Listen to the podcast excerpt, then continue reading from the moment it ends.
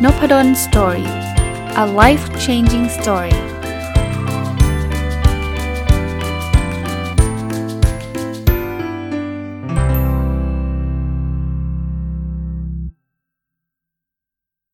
สวัสดีครับ ยินดีต้อนรับเข้าสู่นพดลสตอรี่พอดแคสต์นะครับ วันนี้วันเสาร์นะครับ ยินดีต้อนรับเข้าสู่รายการผู้ประกอบการวันหยุด หรือ Weekend Entrepreneur นะครับ ยังคงอยู่กับหนังสือเล่มนี้นะครับ น่าจะเป็นตอนที่ 11 แล้ว ถือว่าเป็นตอนจะเป็นหนังสือที่ผมนำมาจัดรายการ Weekend Entrepreneur ถ้าจำไม่ผิดน่าจะยาวที่สุดแล้วนะครับ หนังสือชื่อว่า How to Work for Yourself ของคุณราเชลบริดจ์นะก็มันมีหลายเรื่องเนะในหนังสือแต่ผมไม่ได้เอามาทั้งหมดหรอกครับแต่ว่าบางบางอันผมคิดว่ามีประโยชน์กับการเป็นผู้ประกอบการวันหยุด และจริง ๆ รวมถึงผู้ประกอบการด้วยอย่างที่เคยเล่าให้ฟังนะครับว่าหนังสือ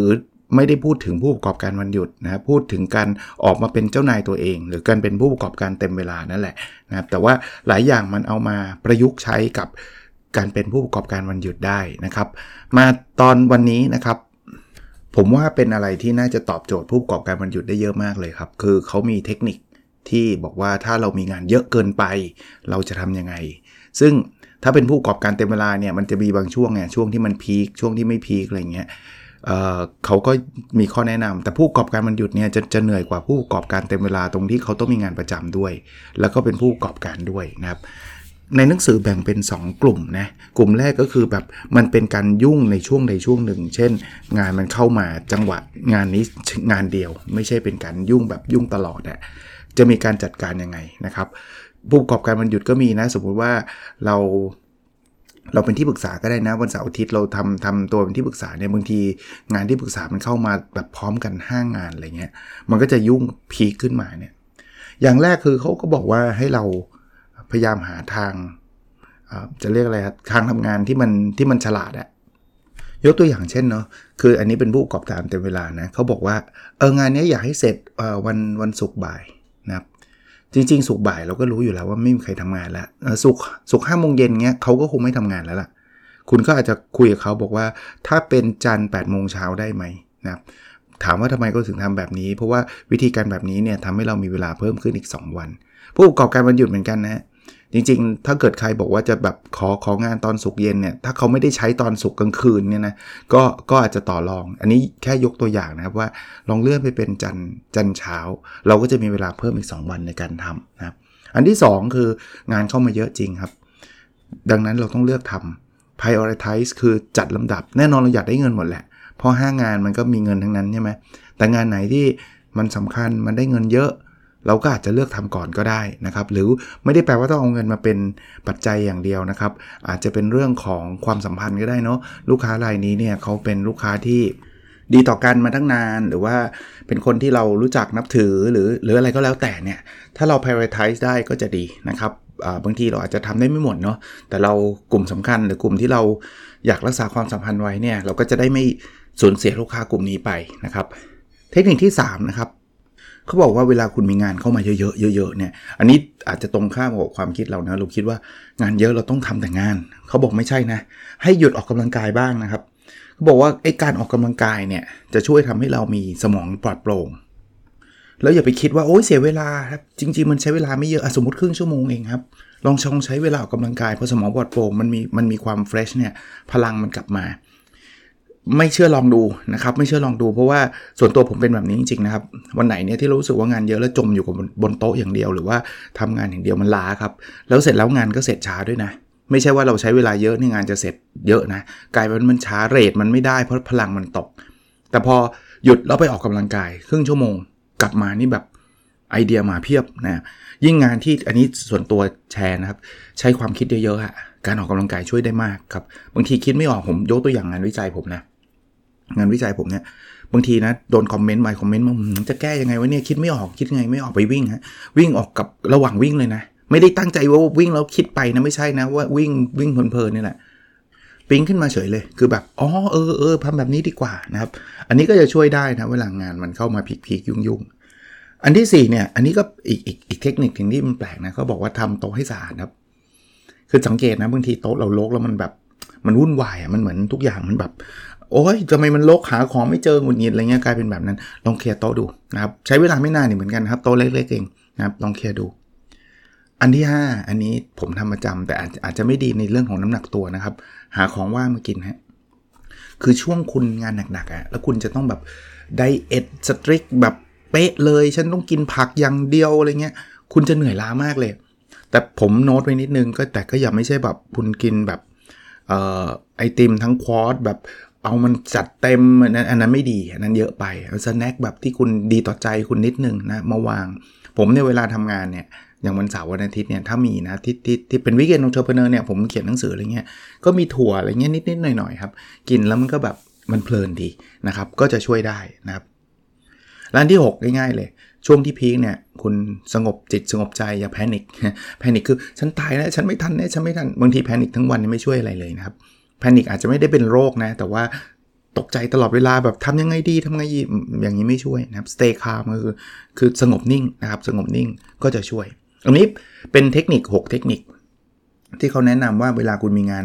ที่มันมาเป็นเป็นครั้งเป็นคราว แล้วมันเยอะ แล้วมันรู้สึกว่ามันแบบไม่ไหวแล้วเนี่ยผมว่าผู้ประกอบการมันหยุดหลายคนก็อาจจะเป็น เพราะว่าเรามีเวลาน้อยด้วยเนาะเรามีแค่วันเสาร์อาทิตย์แล้วก็มีโปรเจกต์ใหญ่เข้ามา อะไรก็ตามนะสมมติว่าไม่จำเป็นต้องเป็นที่ปรึกษาก็ได้นะ คุณคุณขายขนมเนี่ย แล้วอยู่ดีๆ มีออเดอร์เข้ามาแบบ 1,000 ชิ้นเนี่ยคุณก็อาจจะต้องตกใจเนาะแต่คุณก็อยากรับอยู่แล้วแหละเพราะมันเป็นเงินไงแต่ก็ตามหลักหลักหลักการเมื่อกี้ครับ ลองคิดดูนะเราลองไปเลื่อนวันส่งเขาได้ไหมอาจจะไม่ได้แบบเลทเขานะ แต่ว่าแทนนี้ก็เขาบอกต้องการวันนี้อาจจะ 1 วัน มันก็ไม่ได้ทำให้เขาเดือดร้อนหรือว่า ที่บอกว่าจัดจัดลำดับความสำคัญ ถ้าคุณกำลังมีออเดอร์ หนึ่งพันชิ้นออเดอร์2ชิ้นก็เอาไว้ก่อนนะครับ หรือว่าออกกำลังกาย จัดโต๊ะให้ให้เรียบร้อยครับกินของขนมของว่างบ้าง แล้วก็อย่าตกใจ คราวนี้มันมีอีก part หนึ่งครับ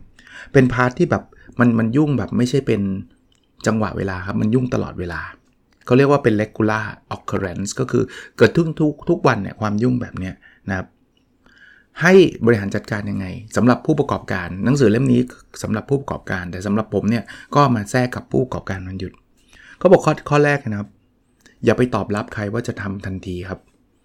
คือคุณคุณคุณยุ่งอยู่แล้วแปลว่าทุกอย่างมันอินพุตมันก็เริ่มเข้ามามากกว่าเอาพุตที่จะออกไปละเนื่องจากอะผมผมคุยในมิติของผู้ประกอบการวันหยุดเนาะเวลาเราก็น้อยเนาะเรามีวันเสาร์อาทิตย์ แล้วแถมคนก็น้อยส่วนใหญ่ก็ทำคนเดียว เพราะฉะนั้นเนี่ยถ้าเกิดสมมุตินะเอาคุณขายขนมเมื่อกี้เขามาถึงปุ๊บเออขอสั่งขนม 50 ชิ้นได้ได้ได้ได้แล้วได้แบบได้ทันทีอย่างเงี้ยคุณก็ยุ่งแน่นอนครับ เพราะฉะนั้นบางทีคุณอาจจะต้องดูตารางเวลานิดนึง คุณเคยไปสั่งขนมหรือสั่งอาหารบางเจ้าไหมถ้าเจ้ามันดัง ๆ มากๆบางทีเขาบอกว่าไม่ได้ส่งวันนี้นะคะ อาจจะขอ 2 วันนะคะอะไรเงี้ยเพราะนั้นเนี่ยเขาก็จะทำให้ลูกค้ารู้ว่าถ้าจะมาสั่งขนมของเขาเนี่ยกุณาสั่งก่อน 2 วัน แน่นอนมันก็คงมีเคสพิเศษบ้างที่แบบเพลินวันนี้เป็นวันเกิดลูกสาวลูกสาวอยากกินมากอะไรเงี้ยก็ว่ากันไปฮะแต่ไม่ใช่ว่าได้หมดเลยพอได้หมดเลยคุณทำไม่ทันครับพอคุณทำไม่ทันคุณเสียชื่อเสียงอีกนะเขาบอกว่าขนมต้องเสร็จบ่ายสองแล้วคุณไม่มาส่งแล้วคุณทำเงียบเงี้ยวันหลังเขาก็บอกปากต่อปากว่าอย่าไปสั่งที่นี่นะ สั่งที่นี่เขาไม่รักษาคำพูดอะไรเงี้ย เพราะฉะนั้นถ้าถ้ามันยุ่งมากๆ ก็ต้องลดการรับปากว่าจะทำทันทีลง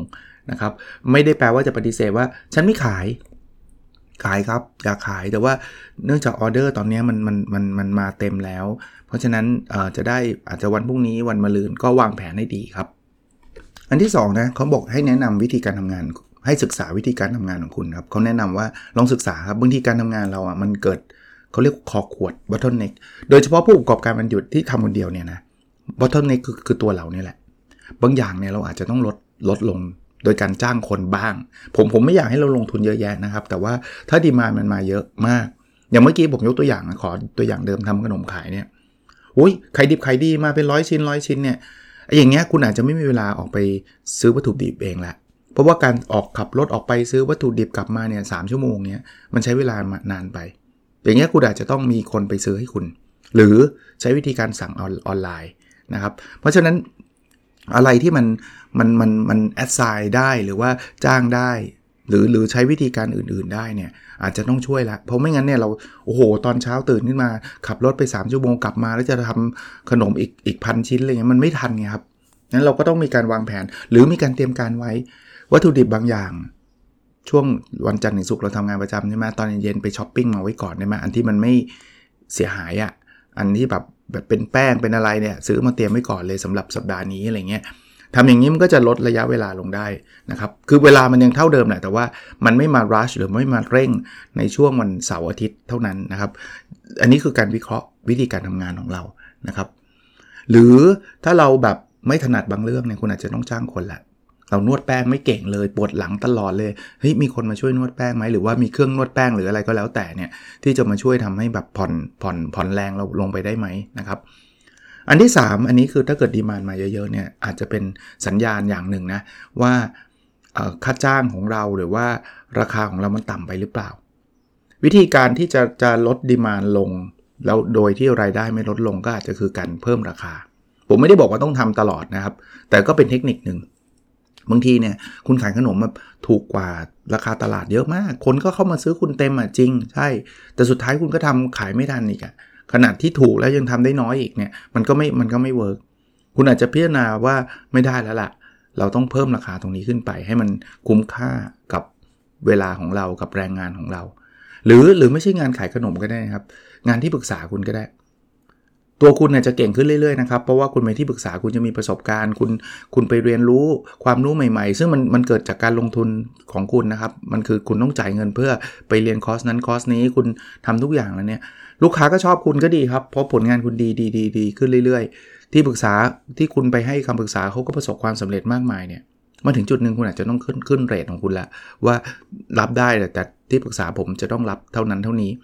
พอขึ้นเรทคุณปุ๊บเนี่ยแน่นอนจำนวนคนจะลดลง เพราะว่าจะมีคนที่แบบรู้สึกว่า เฮ้ยแพงจังไม่เอาดีกว่า แต่มองมองอีกมุมหนึ่งนะ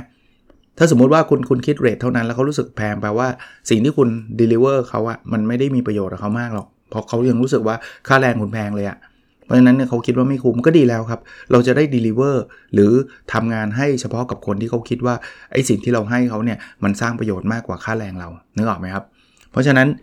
increase fee ก็คือเพิ่มเพิ่มเพิ่มค่าแรงหรือว่าเพิ่มราคาก็อาจจะเป็นวิธีหนึ่งที่ทำให้คุณยุ่งน้อยลง บางทีนะ ลูกค้าจะไม่เยอะครับมีแค่เจ้าหรือ 2 เจ้า แต่แต่แต่อาจจะรายได้มากกว่าลูกค้า 20 เจ้าก็ได้นะครับอันที่ 4 ครับ ให้คุณ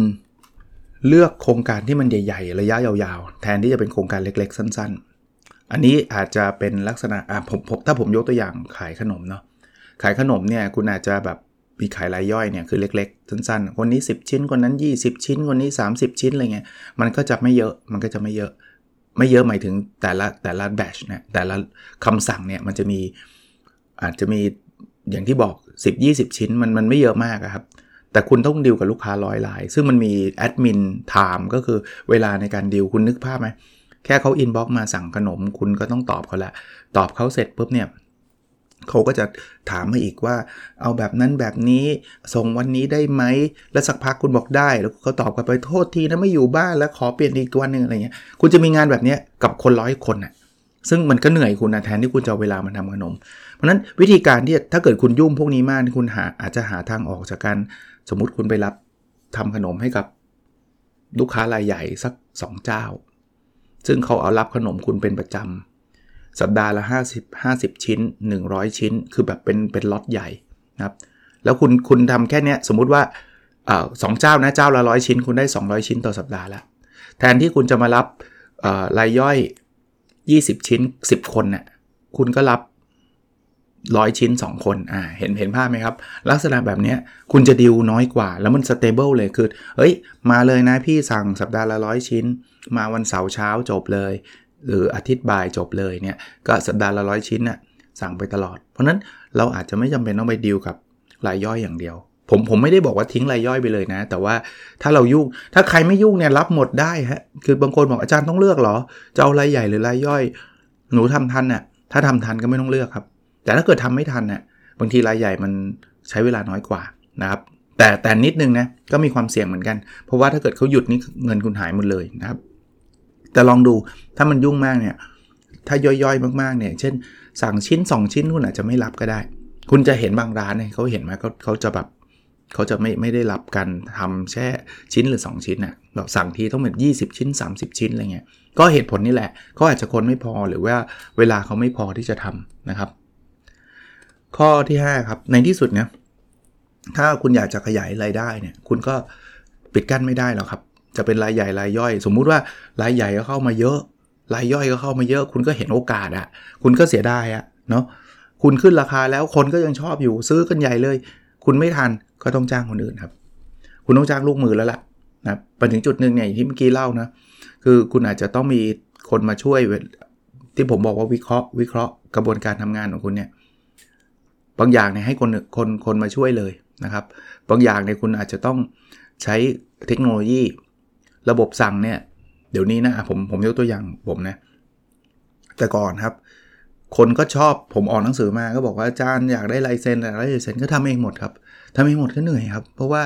โหมันแบบต้องเซ็นต้องแพ็คต้องส่งอะไรเงี้ย มันก็จะมีหลายหลายเรื่องที่ต้องทำเดี๋ยวนี้ก็พยายามใช้ระบบออโต้ มันมีระบบการสั่ง จ่ายเงินไหมมีครับ แต่เดี๋ยวนี้เวลาใครสั่งหนังสือผมเนี่ย ในในเพจในอะไรมันก็จะง่ายขึ้นนะครับ อีกเรื่องนะครับ พยายามจัดตารางเวลาให้มันเหมาะสมครับ ช่วงไหนที่คุณรู้ว่ามันจะยุ่งมากอะ่ะอย่างผู้ประกอบการมันหยุดอะ่ะคุณก็อย่าเพิ่งไปรับเปิดรับออเดอร์ที่มันเยอะที่มันใหญ่นะครับอาจสมมติยกตัวอย่างแบบเร็วๆเลยนะ อันนี้ในในบริบทของผู้ประกอบการมันหยุดเนาะเสาร์ที่เนี้ยคุณรู้ว่าว่าเพลินที่ทำงานคุณเขาให้คุณไปทำโอทีทำพิเศษ อย่างนี้คุณก็อย่าเพิ่งเปิดรับออเดอร์คุณนึกออกปะถ้าเกิดคุณแบบก็ก็รู้ทั้งรู้ว่าวันเสาร์และวันอาทิตย์ หรือวันเสาร์วันหนึ่งคุณต้องไปทำโอทีเนี่ยคุณเหลือวันอาทิตย์วันเดียวแล้วคุณดันเปิดรับออเดอร์แบบปกติอะ่ะมันก็ยากสิ เพราะว่าคนก็เข้ามาสั่งตามปกติ แล้วคราวนี้คุณก็ส่งไม่ทัน คุณก็นอนตีหนึ่งตีสองอะไรเงี้ย งานคุณคุณก็พีค เพราะฉะนั้นถ้าบางบางช่วงบางตอนเนี่ยคุณมีการมีการวางแผนไว้ได้เนี่ยก็จะดี แต่แน่นอนมันก็จะมีอย่างผู้ประกอบการมันหยุดมันก็จะยากหน่อยบางที หัวหน้ามาบอกตอนสุกบ่ายเงี้ย มันก็อาจจะไม่ทันน่ยคือรับมาแล้วอันนั้นก็ต้องยอมรับอะว่า เออเราอาจจะต้องไปทำงานตรงนี้ ก็อาจจะต้องขออภัยลูกค้าหรือไม่ก็ต้องให้คนมาช่วยเรานะครับ อีกเรื่องนะครับ พยายามให้ลูกค้าสั่งล่วงหน้า ถ้าเป็นสินค้าเมื่อกี้ขนมเนี่ยคุณบอกเลยสั่ง 3 วันล่วงหน้า อย่าแบบมาวันนี้เอาบ่ายนี้ ถ้างี้คุณยุ่งตายนะครับ ถ้าคุณมีระบบแบบนี้ได้ ช่วงแรกๆอะ่ะ ถ้าคุณยังไม่มีลูกค้าเนี่ยไม่เป็นไรหรอกครับเขาสั่งเมื่อไหร่คุณก็เอาหมดแหละ ดีใจด้วยซ้ำมีคนมาสั่งหรือว่า แต่ว่าถ้าช่วงหนึ่งเนี่ยคุณรู้สึกว่ามันมันเยอะมากแล้วอะเพราะเพราะบทนี้มันคืองานคุณยุ่งไงถ้าไม่มีออเดอร์ก็ไม่มีบทนี้นะ คือพูดง่ายๆว่า ถ้าถ้าไม่มีออเดอร์อาจารย์ไม่ต้องมาบอกเราว่าจะจะรับตอนไหนก็รับหมดแหละใช่ปะ่ะแต่ตอนนี้มันออเดอร์มันเยอะมากเนี่ย set schedule เขา บอกเขาว่าถ้าจะสั่งควรสั่งก่อนกี่วัน แต่ก็คงไม่ถึงกับแบบ 5 เดือนอะไรเงี้ยมันก็ไกลไปเนาะก็ก็ก็ลองหาวางแผนดูนะครับ อีกเรื่องครับข้อที่ 8 แล้วเนาะเขาบอกว่าให้ลองหาเทคโนโลยี ลองหาเเครื่องไม้เครื่องมือที่มาช่วยคุณได้ เมื่อกี้ผมยกตัวอย่างทำขนมเนี่ย คุณอาจจะไปดูเครื่องทำขนม เครื่องอบขนมที่มันเร็วขึ้นนะ มันมีประสิทธิภาพดีขึ้น ถ้าแบบคุณอบกันเองแบบ แต่ก่อนก็ไม่ได้ลงทุนนะผู้ประกอบการมันหยุดเนี่ยอย่างที่ผมบอกช่วงแรกก็อยากไม่อยากให้ลงทุนเครื่องแพงๆเอาแบบธรรมดาธรรมดาก่อนใช่ แต่วันหนึ่งมันมันเกิดดีมานมันมานะครับรายได้มันเข้า คุณอาจจะต้องลงลงทุนอันที่มันดีหน่อย จากที่แบบอบขนมใช้เวลา 3 ชั่วโมงเหลือ 1 ชั่วโมงมันจะคุ้มกว่าไงเราก็รับออเดอร์มาบางทีมันคืนทุนเลยนะ ไม่กี่สัปดาห์ก็คืนทุนแล้วเนี่ย ก็ลองดูครับ เทคโนโลยีการสั่งต่างๆนะลองเรียนรู้ ถ้าเราเรียนรู้แล้วรู้สึกว่ามันยากจังเลย ไม่เห็นรู้เรื่องเลย ให้คนอื่นช่วยทำนะครับมันมีรับจ้างโหระบบสต็อก ระบบอะไรเนี่ย เต็มไปหมดเลยนะครับ ข้อสุดท้ายครับข้อที่ 9 ครับเขาบอกว่าหา support network support network คือพูดถึงในในมุมของผู้ประกอบการมันหยุดเนี่ย วันหนึ่งเนี่ยคุณอาจจะบอกว่า เฮ้ย เรื่องนี้คุณให้เพื่อนคนนี้ช่วยทำดีกว่า เออเราต้องเราต้องทำทำโปสเตอร์เราทำเองช้ามากเสียเวลาเราทำขนมดีกว่า ให้เพื่อนคนนี้เก่งเรื่องโปสเตอร์ จ่ายเงินให้เขาให้เขาช่วยกันทำนะครับ เราต้องไปออกอีเวนต์เราไม่เราไม่สะดวกเลย เป็นคนที่อาจจะไม่ไม่ชอบไปออกอีเวนต์หาคนที่ไปช่วยออกอีเวนต์เพื่อจะได้รับออเดอร์มา พวกนี้คือ Support Network นะครับ ก็วันนี้เอาอีกบทหนึ่งที่อาจจะจะเรียกว่าเป็น Happy Problem ก็ได้นะครับ ก็คือสำหรับคนที่ยุ่งมากๆนะ แล้วอยากจะเป็นผู้ประกอบการวันหยุดเนี่ยจริงๆ หนังสือเล่มนี้เป็นหนังสือที่เขาพูดถึงผู้ประกอบการเต็มเวลานะแต่เอามาแอพพลายได้เลยเอามาปรับใช้ได้เลยสำหรับคนเป็นผู้ประกอบการวันหยุดนะครับใครอยากอ่านนะครับหนังสือที่ชื่อว่า How to Work for Yourself ของคุณราเชลบริดจ์เข้าใจว่าไม่ได้มีแปลนะครับ โอเคครับ แล้วเราพบกันในสดถัดไปนะครับ สวัสดีครับ